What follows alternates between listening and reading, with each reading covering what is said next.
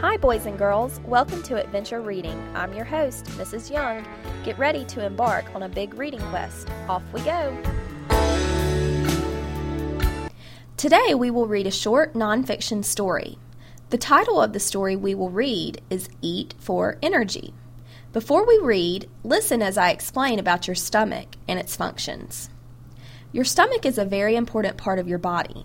Your stomach sends good parts of the food you eat through your body. When you are hungry, your stomach makes noises. Your stomach lets you know that you are hungry. Food gives you energy to play and work. How do you usually feel before you eat? Probably tired and hungry. Let's get ready to read the story together. Read along as I read the story. Eat for energy. Some kids yelled to Fran, Kick this ball with us! But Fran just wanted to plop into a big, soft bed. Fran felt her stomach. Can a snack help? She picked up a plum. The plum helped. She rushed out and kicked. Now we will read the story again. When you're reading, try to find out how the plum helps Fran. Eat for energy. Some kids yelled to Fran, Kick this ball with us! But Fran just wanted to plop into a big, soft bed.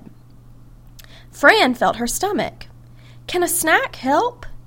She picked up a plum. The plum helped. She rushed out and kicked. So let's talk about how the plum helped Fran. What are the kids doing in the story?